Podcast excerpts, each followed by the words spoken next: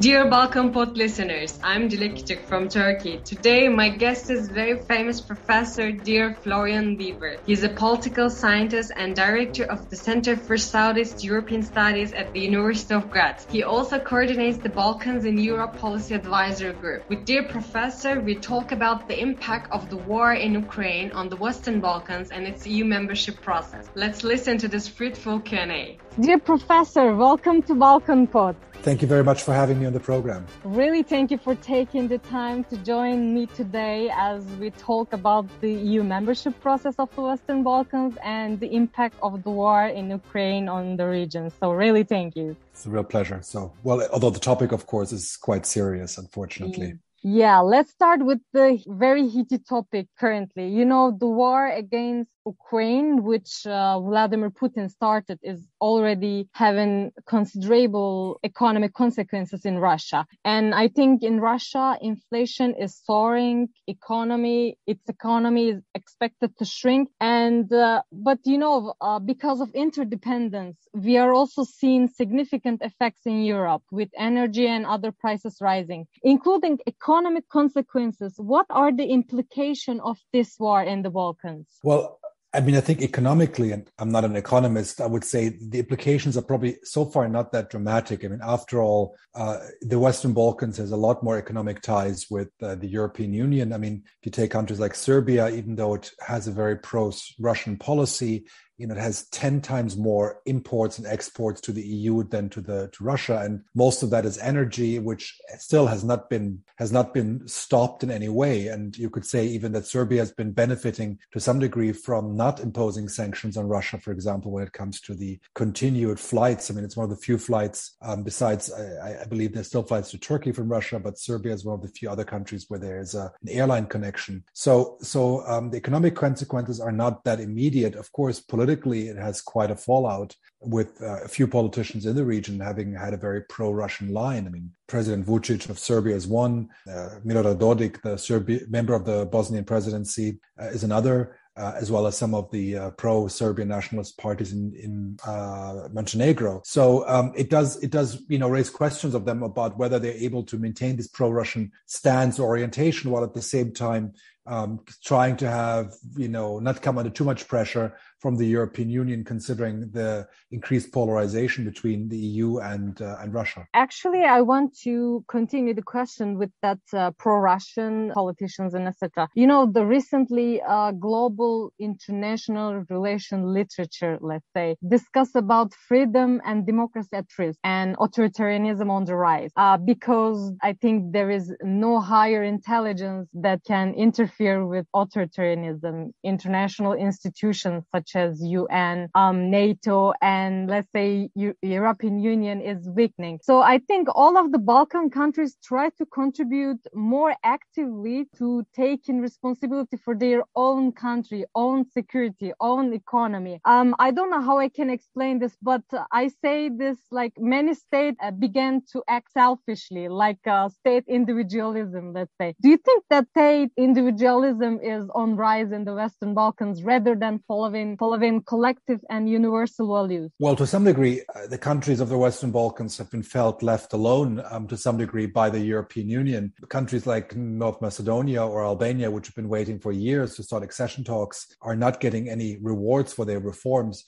So this, of course, encourages some kind of, you know, looking up, looking for yourself, because uh, clearly there's not a sense that EU is looking after them, and the EU, time and time again, has not really offered um, some kind of way of including the countries, even symbolically. Um, and uh, even now, when we're talking about the potential fallout of the sanctions, the EU should have been very clear in saying that it is also going to cover those countries and support those countries who are joining the sanctions from the Western Balkans, but it hasn't. So, of course and encourage this kind of more selfish policy. And in Serbia, in particular, we've heard the rhetoric very strongly saying, well, you know, the, the, the governments of North Macedonia or Albania have been fools for, you know, kind of hoping for the EU to help them out. And we are the ones who've not been doing that. And we've fared better during the pandemic and other crises. So if that's, of course, a, a message, um, then, then that's not very encouraging at the end, the countries of the Western Balkans are small and they have very little they can, you know, do by themselves. But we see these shifts that, you know, we had a survey last year um, across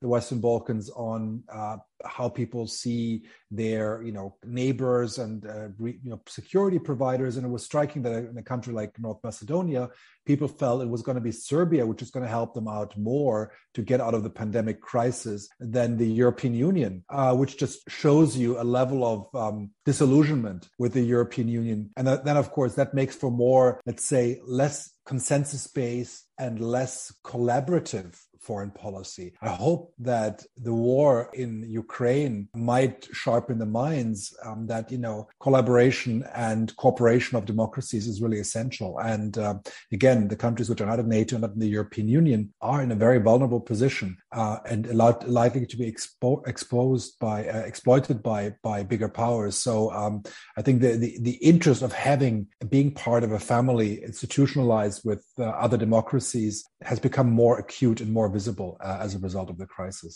and the war. As you mentioned, this war actually shows us the collaboration is really important. But on the other hand, the Ukrainian war show, shows us uh, Balkans is really important region for the European security architecture. So from now on, uh, how can EU make people or politicians believe in values again and follow the reform agenda? Is it possible to speed the integration process or EU sees the Balkans as a buffer zone for security and does doesn't care about membership or integration. What do you think? I believe that the idea of a buffer zone is is an illusion. I mean, in a certain way, um, the, of course, the Western Balkans are not a buffer between anybody. There are the inner courtyard of the European Union. The the only you know countries around the Western Balkans is the European Union. So in that sense, it can't buffer you against anybody. And it certainly has become clear that the war in Ukraine has sharpened people's minds that one can't leave countries in limbo um, and also that the, the,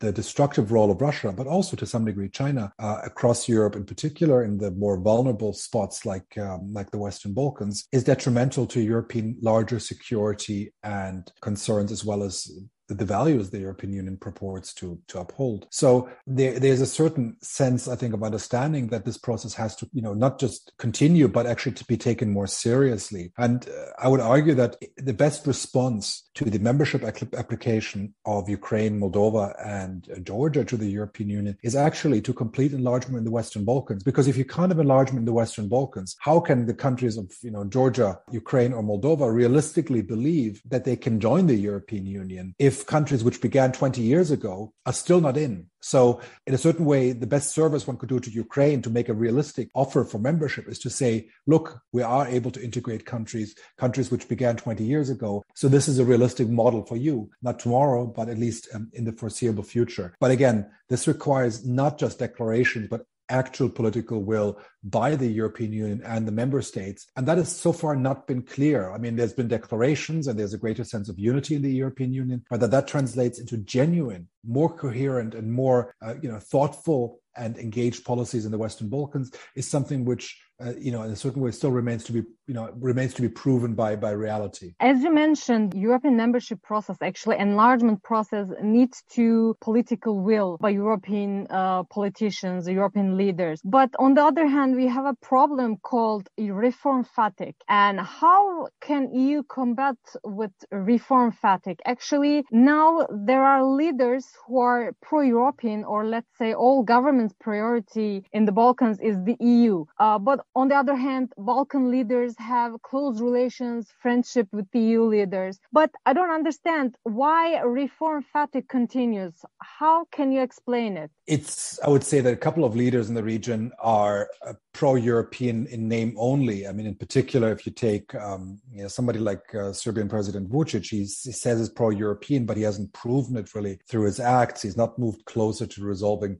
um, the relations with Kosovo. He's not really reformed the country to become more democratic and based on rule of law. So he says he's pro-European, but he doesn't mean it. The others, um, like I mean, I would say maybe Edi Rama in Albania has a similar features, not quite as authoritarian, but still going in that direction. Then you have a situation like Montenegro, where you have a very, a very, uh, you know, fragile uh, government where there's just nothing is moving in any direction. Uh, or in North Macedonia, where I think the frustration is very, very great based on the blockade by Bulgaria. So there's a sense of you know, we've tried a lot of things um, but we're not moving because um, because we're being blocked by member states. First uh, Greece, then France, and now Bulgaria. And that, of course, is a major you know discouragement for reforms. So uh, I would say that that there one needs a breakthrough to really kind of get this dynamic going. And this means tackling these open bilateral issues from the EU side, trying to prevent member states from blocking and, uh, and really getting the thing moving forward in a way that doesn't mean that you're going to move forward with an autocrat like Vucic in power, but maybe with at least the governments uh, in the region which have a more democratic potential. Uh, and you know creating more pressure but also a more a more dynamic process none of which is the case right now I see. Actually, till now, we talk about uh, many problems in the process of enlargement and the European membership process, and also the internal crisis disputes and etc. And there are, you know, many problems. Like five member countries of the European Union uh, don't recognize the independence of Kosovo. Serbia doesn't recognize Kosovo. There are also dangerous frozen disputes, especially in Bosnia and Kosovo, where a crisis may arise. And Montenegro and Serbia are front-runner countries in the European Commission reports on the paper, but uh, they are still waiting in front of the EU door. Do you think that EU have clear strategy to tackle all these problems? What are your suggestions? Clearly the EU does not have a strategy. Um, otherwise, things wouldn't be where they are right now. Uh, you know, I, I would say there, there's a there's a problem. There, there, there, are multiple layers to the challenges. I mean, the first one is that the accession process at the EU side is led by a commissioner who is a loyalist of Viktor Orban, who is an, an autocrat. Um, and having a commissioner in charge of enlargement who is not committed to rule of law and democracy uh, is a problem. And I think with that already, um, one doesn't really, um, or doesn't really ha- can expect much movement. So that's the first problem. That's a personnel problem. The second one is is um, is a structural problem, which is the process is too bureaucratized and often lacks the kind of political will to really th- move things forward on the EU side. It also lacks clarity of communication, what the problems are. So that's one thing which is not really happening of uh, identifying backsliding and identifying uh, democratic problems in the region um, by both member states officials and EU officials um, who keep praising autocrats across the region. Um, and then it's also about creating a process which, which in a certain way is more tangible. I mean, there's a proposal which was put out recently by the um, by um, uh, the Center for uh, European Policy Studies, CEPS, and uh, Center for European Policy in, in, in, Serbia about staged accession. I think that's you know lots of people have been thinking in this direction, which I think is quite useful. Namely, the idea of creating steps towards towards membership, which um, which make it more tangible that you kind of achieve also in terms of funding and other uh, access uh, things earlier than before the full membership. But then even when you're joining, you don't immediately, for example, take all the posts um, and also don't have the veto powers, which again is useful to um, address the concerns of some skeptical member states like France and the Netherlands. So there are these ways to rethink the process. That itself is not going to solve the issue, but if that's part of a greater political commitment and getting rid of the, of let's say the, the, the structural and the personnel problems, then things could work and could send the signal that, you know, it's, a, it's, it's a serious process and it's taken seriously. And the EU actually wants to complete this. You know, maybe even having a clear sense of, uh, you know, not of dates, but of a timeline of, of kind of saying, if you do this, then you can join, uh, you know, then you can join in these steps, and then this kind of membership calendar would look realistic. Um, so so that it becomes not this open-ended, never never-ending process uh, as it seems to many at the moment. Um, maybe it sounds silly, but I want to ask that with a political decision, is it possible to make all the Western Balkans a member of EU at the same time? Actually, what is uh, the overall solution? I'm wondering that because I really don't understand what can be the new model for the EU. You know, maybe we don't need to talk on membership. We need to talk on integration. But on this case, what will be the carrots and stick for the EU if uh, there is no membership? So sorry for this mind blowing mm-hmm. question, but I'm looking for a way out, you know. Sure. No, I think I appreciate that. No, I, I would, I would actually say that I, I think first of all, membership has has to be the, the final goal. I think that's that that that everything else would be extremely unserious. I think what you can what one can think about and discuss is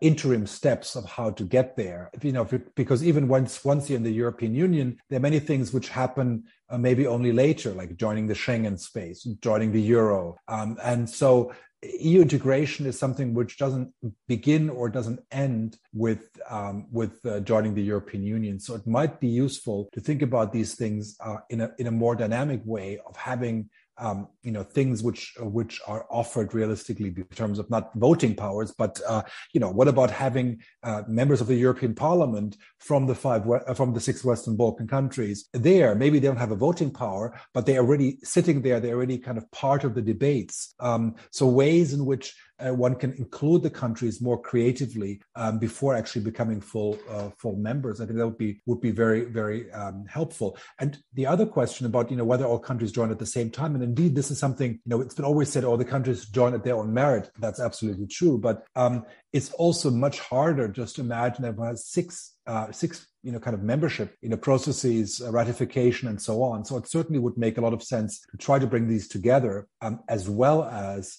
um, keeping in mind that, first of all, if um, some countries join first and others join later, there's a risk at the current approach that they would be able to veto it. So let's say Serbia join, joins before uh, Kosovo, then there's no guarantee that Serbia is not going to join uh, Kosovo's membership uh, forever, right? Um, or, or, or other uh, problems of such sorts. So there, there is a benefit to try to maybe um, have all the countries, you know, maybe join earlier stages of integration at, at different times, but maybe do the last step of joining together, um, because that also would help to consolidate states like Bosnia Herzegovina and Kosovo, which are currently lagging behind. And I think if the other countries of the region were joining before those two, um, they would be weakened as a result because citizens might say, well, why do we live in Bosnia Herzegovina or in Kosovo when we could live in countries which are already in the European Union? And so, so I think one has to think creatively about you know, making it sure it's merit based, but at the same time,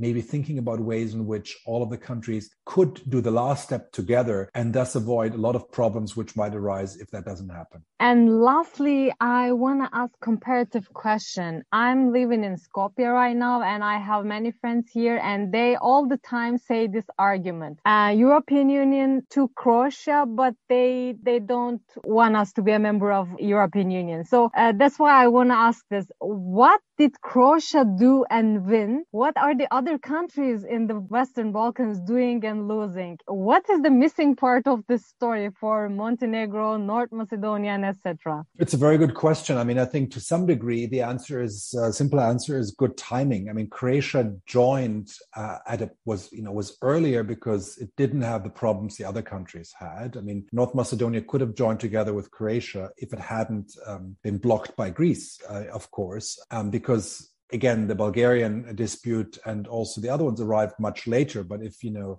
north macedonia was in the same position as croatia in fact even ahead of croatia um, signing the saa in 2001 so uh, candidate status roughly at the same time as croatia. So it really could have um, jo- you know, joined together if it weren't for the Greek veto. And of course, the domestic backsliding, which was closely interlinked with that of the Gruevski government. Um, but I think then the problem is that it's not, of course, just that, because now the gap is even bigger. Now, you know, Croatia joined um, nine years ago, and no country is going to join the next you know four years uh, you know to be to be let's say modest which means that the time lag is going to be at least 13 years if not more between croatia and the next country. And i think a lot of it has to do with the fact that the european union has been really so obsessed uh, or self-concerned with its crisis after 2008 the economic crisis the financial crisis um, the so-called migration crisis the brexit crisis uh, Trump, COVID, and now um, the war in Ukraine risks being another crisis on top of all those, which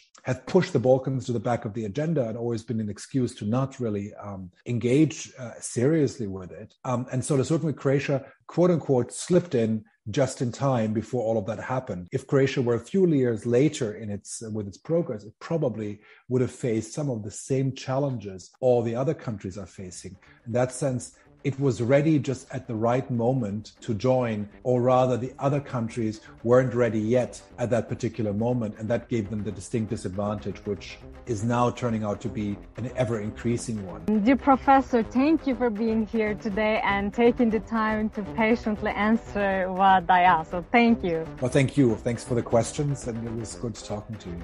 Dear listeners, see you next episode.